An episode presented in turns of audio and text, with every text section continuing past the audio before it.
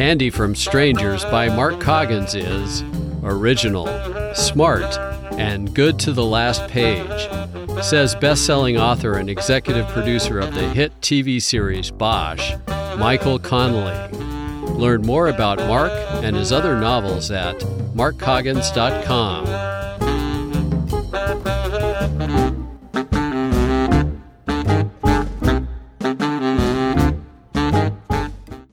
Chapter 16 One Hour Martinizing. More unpleasant surprises were waiting for me when I got home. I was standing in the lobby of my building, sorting through my mail a discount coupon for bikini waxing, a CD with software for 50,000 hours of free internet time, and an offer for a titanium credit card when the elevator clanged to a stop on the ground floor. I glanced up from the picture on the bikini waxing coupon just as the doors lurched open to reveal my old pals from the ashram, Tom and Jerry. They had exchanged their robes for more conventional garb, but their bald heads and their identical denim shirts gave them the same match set look they had in Oakland. I was slower off the mark than they were. Jerry charged out of the elevator and pushed me aside, while Tom rushed the door. Jerry followed on his heels, and by the time I made it out to the sidewalk in front of my building, they were sprinting down post towards Leavenworth. I started after them, but after a few jolting strides, I decided my hangover and I had had more than enough adventures for one day. I trudged back to the building and rode the elevator to my apartment on the fourth floor, knowing exactly what I would find. The door was standing wide open, the living room wasn't too badly tossed because there weren't that many obvious places to hide things. Some of the records in my jazz collection had been pulled off the shelves, and the card table had been overturned, and all the cushions on the sofa had been thrown on the floor. I was thankful they hadn't mucked with my turntable or any of the delicate electronics in my stereo system, and my 60 pound Altec Lansing voice of the theater speakers were large and heavy enough to take care of themselves. The kitchen looked bad, but it always looked bad. All the drawers were pulled out, and all the cabinets were yawning open, with my meager collection of pots and pans strewn all over the landscape. The good news was I didn't have to worry about broken plates because I'd long ago switched to paper. The refrigerator door was also left open, and there was a smashed bottle of mustard on the floor in front of it. That depleted the inventory inside by one third, leaving only the ketchup and a container of tartar sauce whose best if used by date was probably celebrated as Independence Day by certain former Soviet republics. There was nothing in the bathroom that couldn't be cleaned with a fire hose and a 100 pounds of water pressure. The bedroom was another story. The bed was completely destroyed, the mattress separated from the box spring, the sheets torn off, and the pillows eviscerated. The closet looked like it had been host to an indoor rugby match, and the dresser drawers and their contents were dispersed across the room, in a manner calculated to demonstrate the effects of maximum entropy. The only thing that wasn't upended or trashed was the magazine rack by the door. It was perfectly fine. So I aimed a vicious kick at it that sent it gyrating across the room like a disabled satellite. I had no doubt that Tom and Jerry had been sent to the apartment by the guru to search for something. The only question was what. They didn't have anything in their hands as they exited the building, so either it was something small or they had failed to locate it. I was tired and my head hurt. I decided to get the bedroom into a semblance of order and let the other rooms slide until the next day. I had just shoved the mattress on top of the box spring when I heard a hesitant tapping at the apartment door. It was followed by a weak, Anyone home? No, I shouted. The Tupperware party just broke up. August? Is that you? I threw a wad of bed sheets to one side and strode into the living room. Ellen Stockwell stood in a doorway holding a hanger with a suit coat wrapped in plastic. My suit coat. She gawked at the overturned card table, the spilled sofa cushions, and the jumbled LPs. What happened? Everyone wanted a cereal store, and I only had one. There was a riot. Please, don't joke with me. I took the card table by one of its legs and flipped it upright.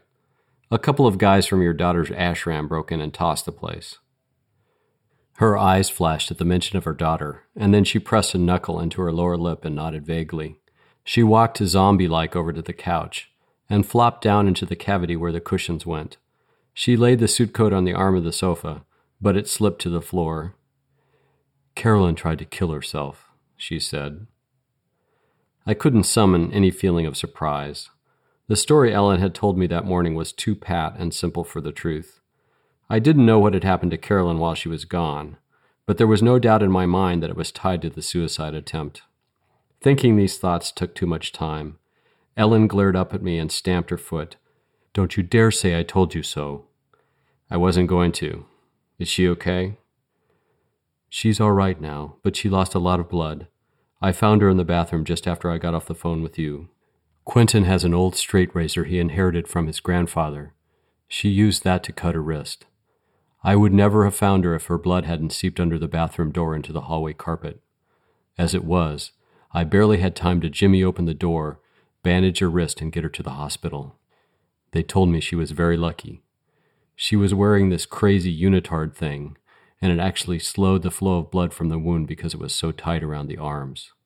In another minute or two, she would have been gone. I didn't say anything for a moment. You were very brave, Ellen, Few people would have had the presence of mind to do all that. She ran a trembling hand through her hair. Do you think so?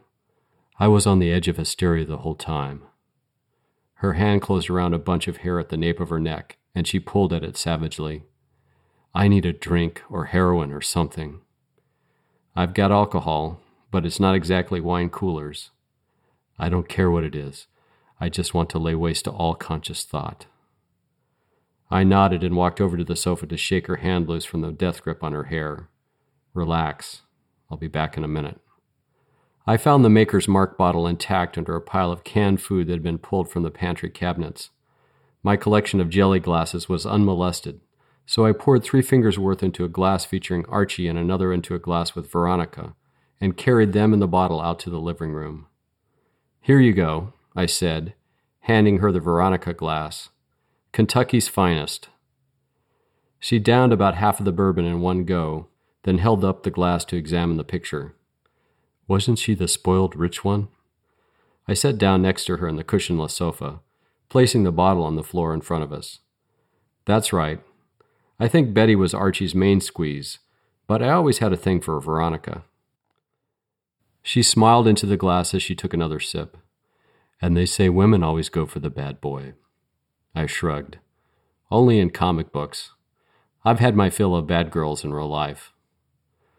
Why is it we always end up talking about silly things like fruit salad and comic books? We're mental midgets, we're flirting, or we're trying to avoid the painful topics. I wish it were the second, but I'm afraid it's the third. I nodded and took a sip of the bourbon. Did Carolyn write a note or say anything to indicate why she might want to kill herself? Ellen braced her forearms on her knees, cradling the glass with two hands as she stared down into it. She didn't write a note. Afterwards, I mean after I got her to the hospital, she was resting and I didn't want to disturb her. In any case, she's in the ICU, and they only let you visit for a few minutes at a time.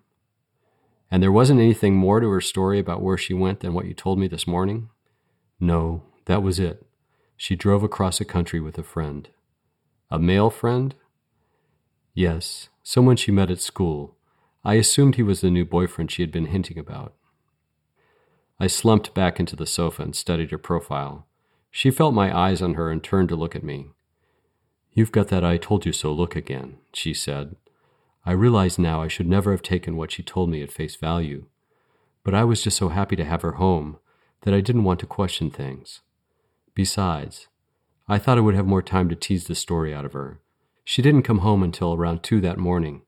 We talked for about 20 minutes, and then she said she was tired and could she go to bed. The next time I saw her, she was on the bathroom floor. Do you think she really went to bed? Or did she wait for you to go to your room and then sneak into the bathroom to, to do it? She was wearing the same clothes she had on when she arrived, but I don't think she went straight to the bathroom after I went to bed. If she had done it that early, I think she would have bled to death by the time I found her. Why? Is it important? I don't know. Where was Quentin for all this? She frowned. There's something else I should mention. But to answer your question, Quentin had his usual quart of tequila for dinner and passed out about 8 p.m. He made a brief appearance when Carolyn came home, but he was still drunk, and I don't think he quite registered what was going on. And he was completely useless this morning during the crisis. He just sat in the hallway floor by the bathroom and blubbered the whole time. The only thing he did was help me carry her to the car. He's at the hospital now, taking his turn at watching her. And I've never seen a sorrier, paler creature than the one who's sitting with his head in his hands in that waiting room. I felt my face go flush, somehow embarrassed for Stockwell at the bitter description she gave. I see. And what was the other thing you wanted to tell me? She gunned the last quarter inch of her drink and held out the glass for more. Hit me again, bartender. I pushed my glass over and took the empty one from her hand. She swallowed most of the contents before she spoke. When I got back from the first trip to the hospital, Quentin told me that someone had tried to break into our house. When? Sometime last night, I guess. How did he know? Quentin's always been security conscious. He won't install an alarm. He says they don't prevent break ins, and he doesn't trust the Union City Police to respond in a timely manner anyway. But he has put in the best locks and other security devices he can find. That includes wrought iron bars on all the windows. I noticed. She smiled faintly. They do make the house look like some kind of western jail, don't they? Anyway, he said someone had tried to come in through one of the back windows, but they couldn't get past the bars. He said they tried to pry them out of the wall. Which window? The one to Carolyn's bedroom. Was he certain that nobody got in? That whoever it was wasn't responsible for hurting Carolyn? Ellen sat still and quiet for a long moment. I never thought of that, but Quentin said nobody got in. They barely loosened one of the bolts in the bars. I looked down at the floor and nudged the bourbon bottle with the toe of my shoe. Might have been the same guys who redecorated my apartment. That's what struck me when you explained what happened. You said they were from the ashram. What's the point of breaking into either of our places?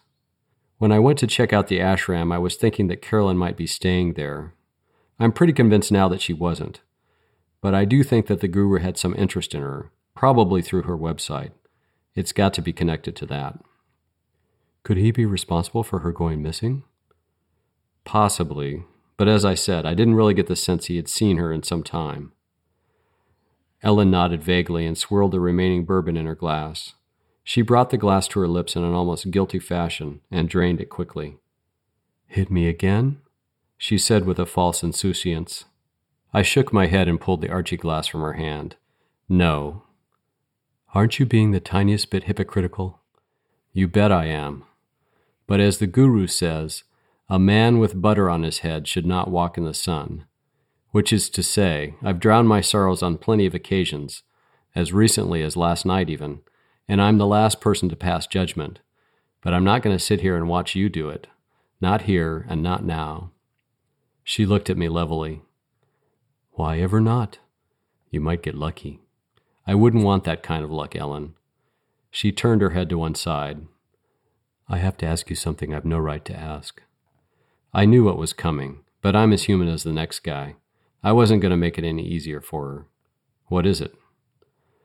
I want you to find where Carolyn went. I mean, where she really went. Not the crazy story she told me about driving across the country. I've got to believe that whatever happened to her while she was gone is what drove her to try to kill herself. If I know more about it, maybe I can help her cope with it or prevent it from coming back for her. Or I don't know what. It may be a complete waste of time, but I feel I've got to make some sort of effort to find out. Why not just ask her? She brought her lips together in a tight line. Because I don't believe she'll tell me. Six months ago, I might have fooled myself into thinking that she would, but now I know different. She doesn't trust me any longer, and she certainly doesn't trust Quentin. She's been living her whole life apart from us. I was still holding the glasses in my hands. I stacked Veronica on top of Archie and set them down on the floor next to the maker's mark. All right, Ellen, I'll keep at it. But at some point, I'll need to talk to her, even if you don't want to. And I think you need to be clear on one thing. If I find out what happened to her, just knowing what it is may make no difference at all. There may be nothing you can do to make things better. I've lived long enough to know that airing out the wound doesn't always make it heal faster. I understand. She broke across a space separating us and put her arms around me. She put her lips to mine and kissed me with a surprising urgency. I felt her grip on my sides, her nails almost galvanic against my ribs. This isn't the bourbon talking, she said. I didn't need a second invitation. I picked her up from the sofa and carried her to the demolished bedroom where we made a desperate, precarious kind of love, like refugees in a war zone.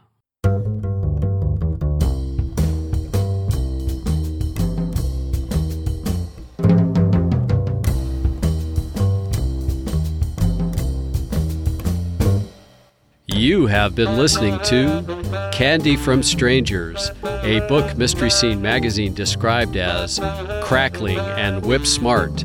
Find it in ebook or trade paperback wherever books are sold. In this podcast, it's read by author Mark Coggins. Learn more about Mark and his other novels at markcoggins.com.